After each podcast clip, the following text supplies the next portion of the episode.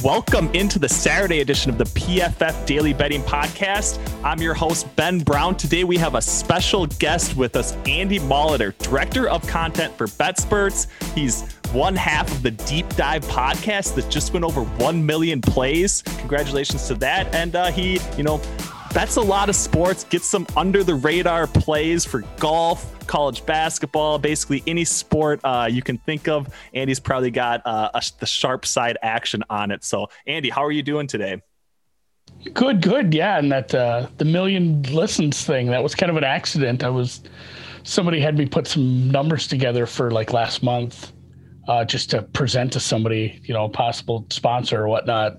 And I looked at the main indicator page and I'm like, oh, it's in 7 digits. Right. I had to share that with Drew. And so it's kind of exciting. No, that is really exciting. That's awesome work. How long have you guys had the actual Deep Dive podcast for going now? So technically we started like 4 years ago, Okay. Kind of like, I think 4 NFL seasons ago, or it was just kind of a lark. We're basically doing it just for our little chat group that they thought it was fun to listen to, but then it was like, oh man, people are actually listening to this. And it was a lot of fun. And I mean, I don't have to tell you, just talking things out, talking angles out makes you sharp. We were like 7 weeks in and I'm like, are you better at NFL betting this year? And he's like, yeah. I'm like, I think it's because we're talking about it so much. Right. That's kind of how it spawned. Yep. I love it. I mean, that's how I think it helps quite a bit from that side. But yeah, I did get my Spotify, end of year review. I did have the Deep Dive podcast in my top 3, basically best podcasts. So I don't really get to a ton of podcasts, but that's one that I definitely make sure I hit every single week. I think the listeners out there of the PFF Daily Betting Podcast, I'm sure a lot of you already do get in on that Deep Dive podcast, but if you don't, definitely check it out. There's a lot of real good, actionable information. So Andy, what kind of, brought you into the sports betting world? What is there like a specific time or, maybe even a specific bet or something that kind of had you hooked on sports betting, or was it just something you slowly picked up over time? Well, I guess I always dabbled and, I did fantasy, and everybody who does fantasy kind of likes sports to begin with. And I guess everyone knows fantasy is not that dissimilar from prop betting either. So you start to look into it, and it was really just, stumbling into some of this gambling Twitter stuff, where, you follow ESPN or you follow, some sports sites on ESPN or on Twitter. And then suddenly the algorithm stumbles you into somebody who's like posting plays. And I just remember finding that. I'm like, oh my God, this guy's just posting plays for free. And like he wouldn't do this if they were losers, would they? And I, I soon learned that like 99% of it is just that, people just posting break-even plays, if that. So it did spin me into the gambling Twitter. That's how I met Drew. That's how I met some of the other people that I know now, and just, continued down that path, and, just realizing how many sports there were to bet on. I think a lot of people start with NFL or, maybe baseball, just whatever you're a big fan of, but it's usually one of the big 4 sports. And then as I progressed and networked a little more, I realized like, man, there's people that are legitimately betting sums of money on tennis every day. And then you get to realize like sometimes there's a tennis tournament in Europe, Asia, and South America simultaneously. So legitimately there's like a high-level tennis match going on 24 hours a day for a good chunk of this week. Like if you really wanted to have some action down all the time, like tennis, soccer, some of these other things, there's just so many things you can be wagering on. And then you get your brain spinning. Like it can't all be as efficient as the NFL. Right. Like some of this has to be beatable, and definitely that's the case in some lower level tennis for sure. Yep. I think you brought up a really interesting point. I know you kind of focus a lot on these lesser bet markets. I do think there's kind of like a little bit of two sides to that coin. Of course, there's like the inefficient market, idea, but then there's also this idea that there's just only real sharps would probably be betting those markets. How do you kind of quantify an edge in doing some of those, lesser betting markets, and how do you kind of view them from, like a profit standpoint? How would you kind of target those, or, how do you actually, quantify basically that you do have an edge backed up against, you know, probably what I would classify as other sharp bettors who are in, you know, on like the tennis matchups or some of the lower tier PGA or other golf matchups. How do you handle that situation? Yeah, and I don't think you can get involved in a lot of that stuff unless you are doing modeling or at least, you know, some sort of ranking, ELO, something numbers based. Otherwise, if you're not setting your own prices before the prices come out, then you're just using your opinion, I think. And I don't know how far you can get with that. And, you know, you speak about some of these less efficient markets, like they're less efficient, but they're still moving towards efficiency because you're certainly not the only person in the market. And I just see that on like the lower level tennis when I'm still in the same tennis chat I was 5 years ago, talking to the same guys about tennis. And some of those guys are betting lower level stuff and they'll guess what a price will open at. And you'll see it open at some crazy shop, and I think it's called Marathon Bet. It's, you know, not something we have over here, but some of the first openers you'll see it, and you'll see numbers just fly. Right. Like somebody is, you know, there's somebody who's betting tennis openers when it's open at one book in the entire world that's not even taking good limits. Like there are lots of people in those markets, even if it's not, you know, the number that we're seeing in like an NFL sides market on a Sunday. So yeah. There's something to be said for, you know, the lack of efficiency doesn't mean a complete lack of efficiency. Those numbers are sharpening up through the market, through the price discovery until the match starts every single day. Yep. Yeah. I mean, you definitely have to be, especially in those less efficient markets, it does seem like you have to be on the openers right away and have some outs at books that are actually releasing those lines, or else it is, you know, a much more difficult market from my perspective to be just with all like basically the only action is sharp action at that point in time. So it's kind of an interesting dynamic to sports betting. So I do want to ask, you kind of mentioned it a little bit earlier. It's this, I don't know,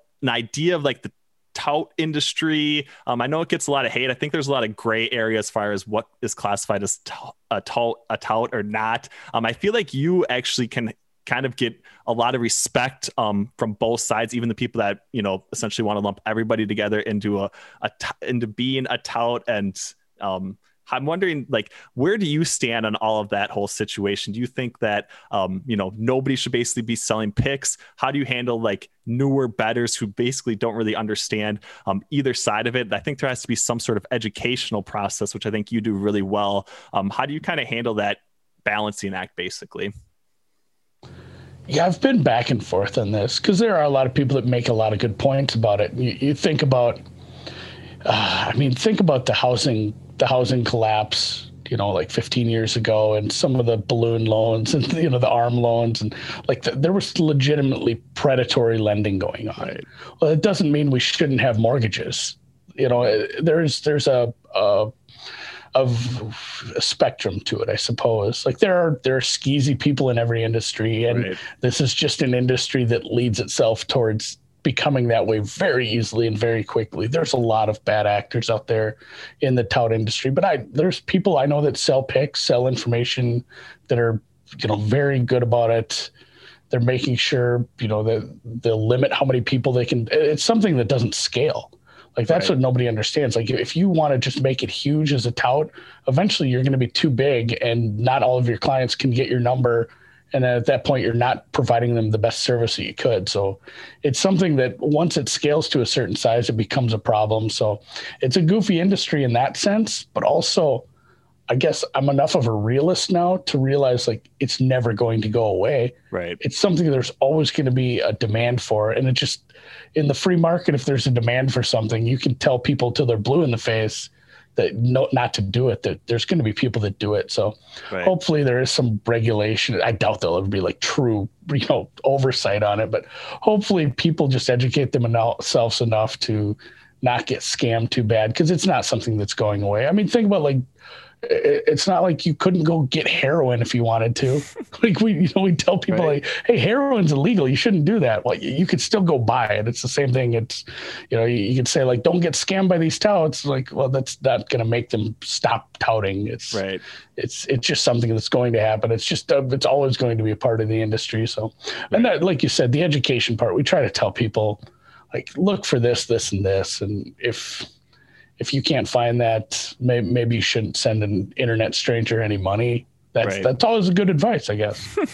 Most of the time that is good advice. Yeah, I do really like what you said. I know there are, some touts that people like at this point in time that are basically moving markets. I think like RAS picks, for example, they are, have a service where they're essentially just releasing, I'm not too familiar with it, but they're just releasing plays out to their people as quickly as possible. Then we're seeing line movement, especially in these lower college basketball games, significant total movement, basically.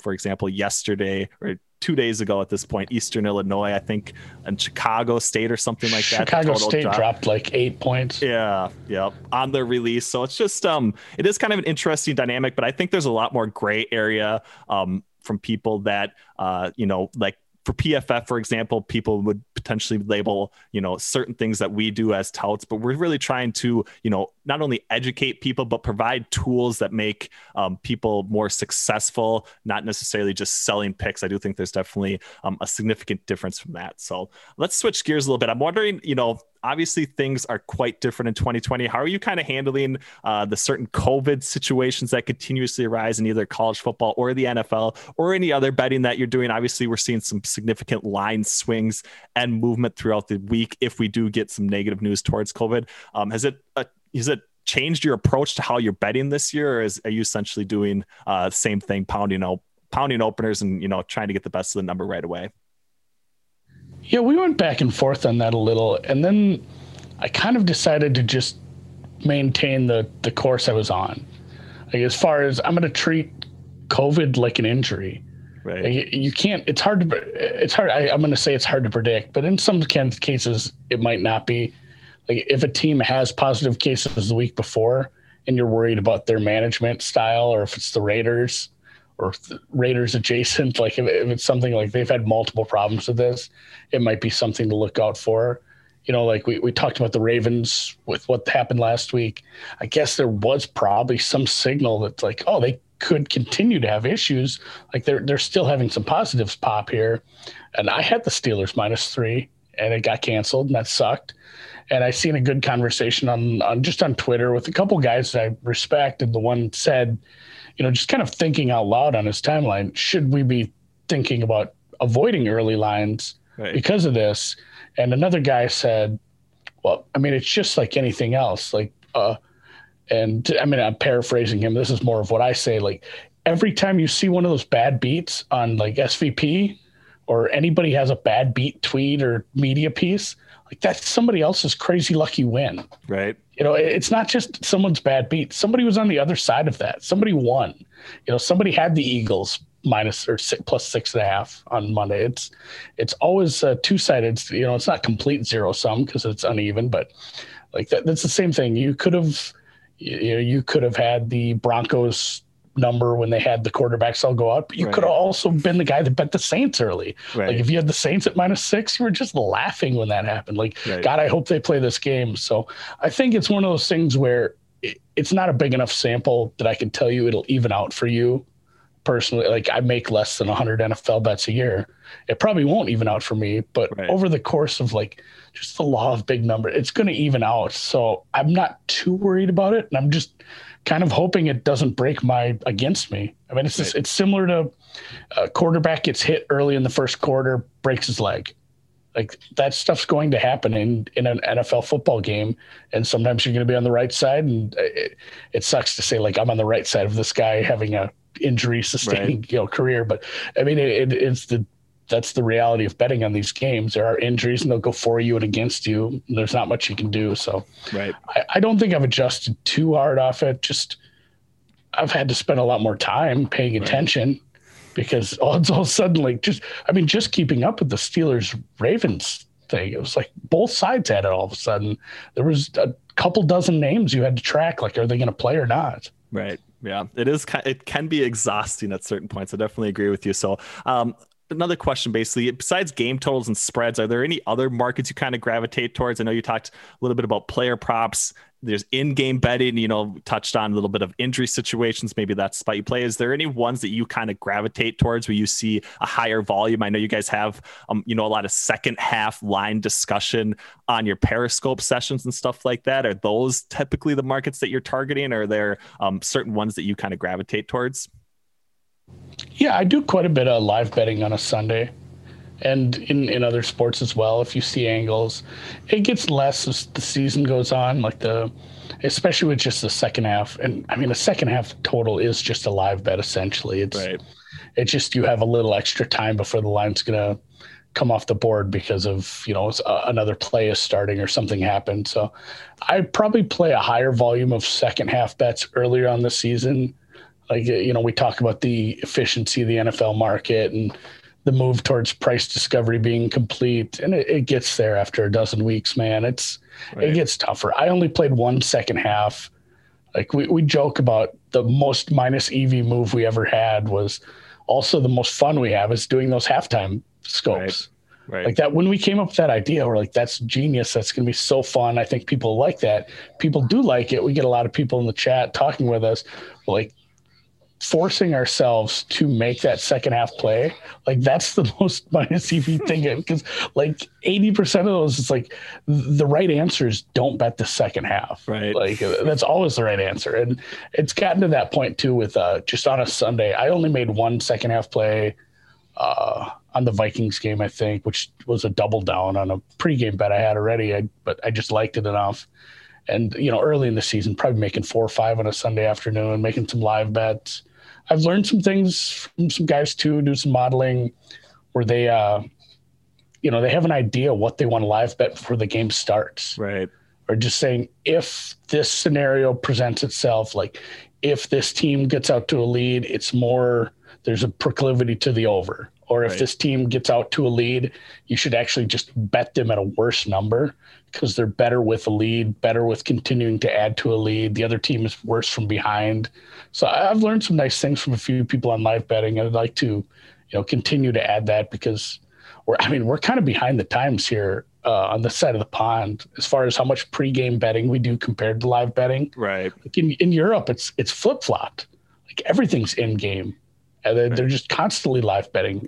And it seems silly because a lot of it's like soccer where there's like 3 goals. Right. Like, as much as you're live betting. I mean, but they're live betting total cards and corners and all kinds of crazy markets over there. So hopefully the live market continues to improve over here. It's a lot of fun too. Yeah, it is a lot of fun. Do you kind of view that as the future of sports betting at this point? I know a lot of people kind of tend to have that point of view. I think it potentially is. Do you kind of agree with that statement? Yeah, especially if you see some of these, the apps and like, think of some of these contest apps or contests you see, a lot of it is like in-game stuff, you know, like the Ball Street thing was like trading. It's like trading options on a team or a side, you know, things like that. Like it's almost like the gamification of it. Right. And that's kind of what in-game is where it's gamification. It's short term, real fast. Like, you know, there's some places where you can be betting the outcome of the next play, right? Which is wild when you get that far down to it. I know people who will make bets on like the outcome of a drive and actually put good money towards it and have some actual data backing it up. I'm not sure if you can do that play by play, but I think as it continues, people will like that. Like there'll be a want, there'll be a need, and anywhere there's a need, somebody's going to fill it. And for sure, live betting is going to get bigger and bigger. Right. You brought me back a little bit to my glory days, the site that we probably shouldn't mention, but it starts with a B and has changed names before. They did have a lot of those in-game bets back in the day when I used to be on that site just a little bit, you know, in the glory days back before the 2010 era kind of hit. And I remember they had a lot of those bets, and I thought that I kind of found an edge on betting how far punts would actually land when there was going to be a punt basically on the other side of the field, because I didn't think it was actually correctly calculating out a touchback scenario on certain things. So that was one that I would just sit there and watch on Sundays, wait and cheer for punts on the other side of the 50, which is probably like the most minus EV play from a team perspective. But I loved it back then because I thought it had a little bit of an edge, but I think that one slowly disappeared as well. So anyways, that's besides the point. Well, different tangent. So I don't know, let's talk a little bit about this college football site. I know you're not too heavily invested in college football, more NFL and some other, you know, markets and things, but is there any games that you're kind of betting this Saturday here coming up? We talked a little off air about how a lot of what I bet is college is just through other people. And I think there's a good point to be had is like nobody has the bandwidth to bet every sport and do it successfully. So like as you progress through this, like I can't stress building a network enough. Like there's guys that you're going to lean on not only for, you know, just I'm not saying find a guy who's really good at another sport and just blindly tail him, but it's great to have other people that you can listen to, that you can bounce ideas off of. And that's kind of what I do in college football. I take it pretty easy, but man, the informational stuff is where it's at really. Right. Like, once you do build a network and you can get news, you might not be the first, but if you're close enough to the front of the line, you're going to get a good number before you find out. Really a lot of it's injuries normally, but this year it's COVID stuff. Like the Coastal Carolina Liberty game's gone now, but like if you were someone who knew someone who found out about the positive for Liberty first, you got a great number that got canceled now. Right. And I mean, that happens every week and a lot of those games do get canceled. And I guess we are blessed with getting the Brigham Young stepping in. Like that's going to be an awesome matchup. Right. I won't bet that, but I have been betting a lot of Brigham Young team total overs early on in the week. As soon as somebody will pop them up, I looked in my queue to see if I did have any college bets outside of the Coastal game. And I forgot I got an FCS guy who I did bet. Gosh, who's playing the FCS game? They're like 50-point favorites. I got to find that one now. Oh, I don't even know. I guess it's like Western Carolina. Okay. Oh, here it is. I bet. Yeah. So I have UNC minus 49. Right. North Carolina's got basically bye weekend play-in game sort of thing. Yeah. So interesting. No, I did play a little of that, but a lot of the stuff I will play is in week stuff. I feel like I've seen people have more edges on some of these standalone games, even though that seems counterintuitive. I do see a lot of action on these, you know, Tuesday, Wednesday, Thursday, Friday games. Right. People, I mean, you saw some late action last night on Louisiana Tech. Like it got beat down to North Texas being a favorite, and then a bunch of money came in on Tech late, and they came out with it. It looks like we only have one game on we're recording this on a Friday. This is Saturday pod, but. Like tonight, App State is taking some money. That's probably not going down off the 3 anymore. The sharp coin came in on the, I don't even know what the team name is, man. Like Mountaineers, or that's West Virginia. Yep. What is App State? Hey, they are the Mountaineers too. Yeah, App State. Oh, they are. Everybody's the Mountaineers in that state. That got beat down a little towards Lala, and they're ranked. They have a number before their name.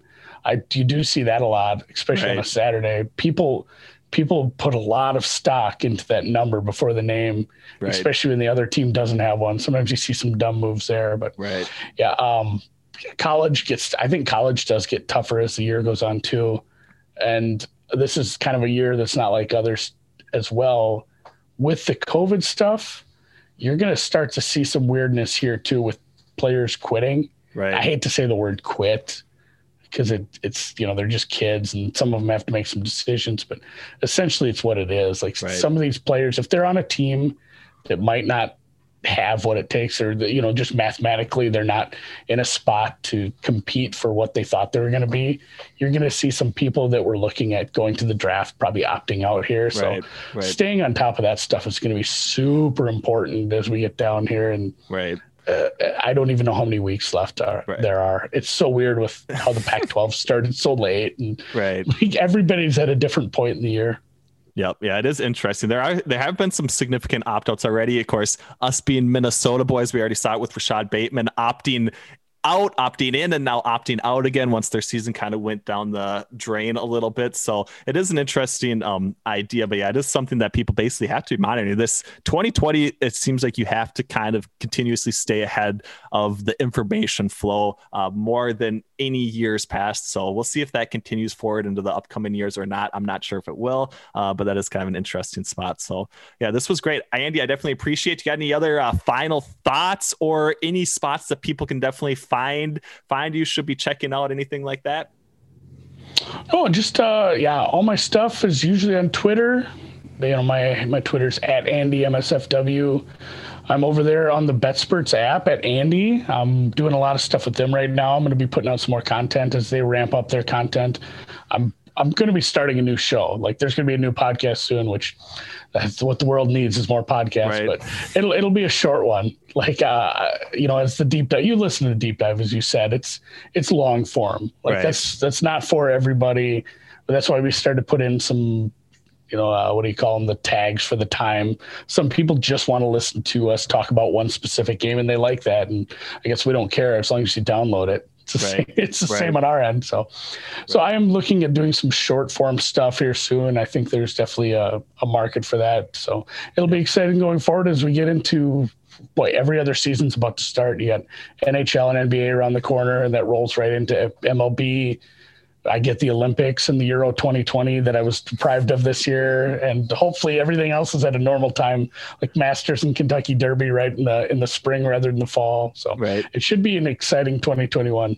I love it. Yeah, that's what we try and do a little bit on the PFF Daily Betting Podcast every day. Try and keep it, 20, 25 minutes, something like that. So we are trying to do a little bit more of that short form content because, like you said, some things tend to get a little bit long. But yeah, I definitely appreciate the Deep Dive Podcast every single week. It is a great show. Definitely check out Andy at Andy MSF.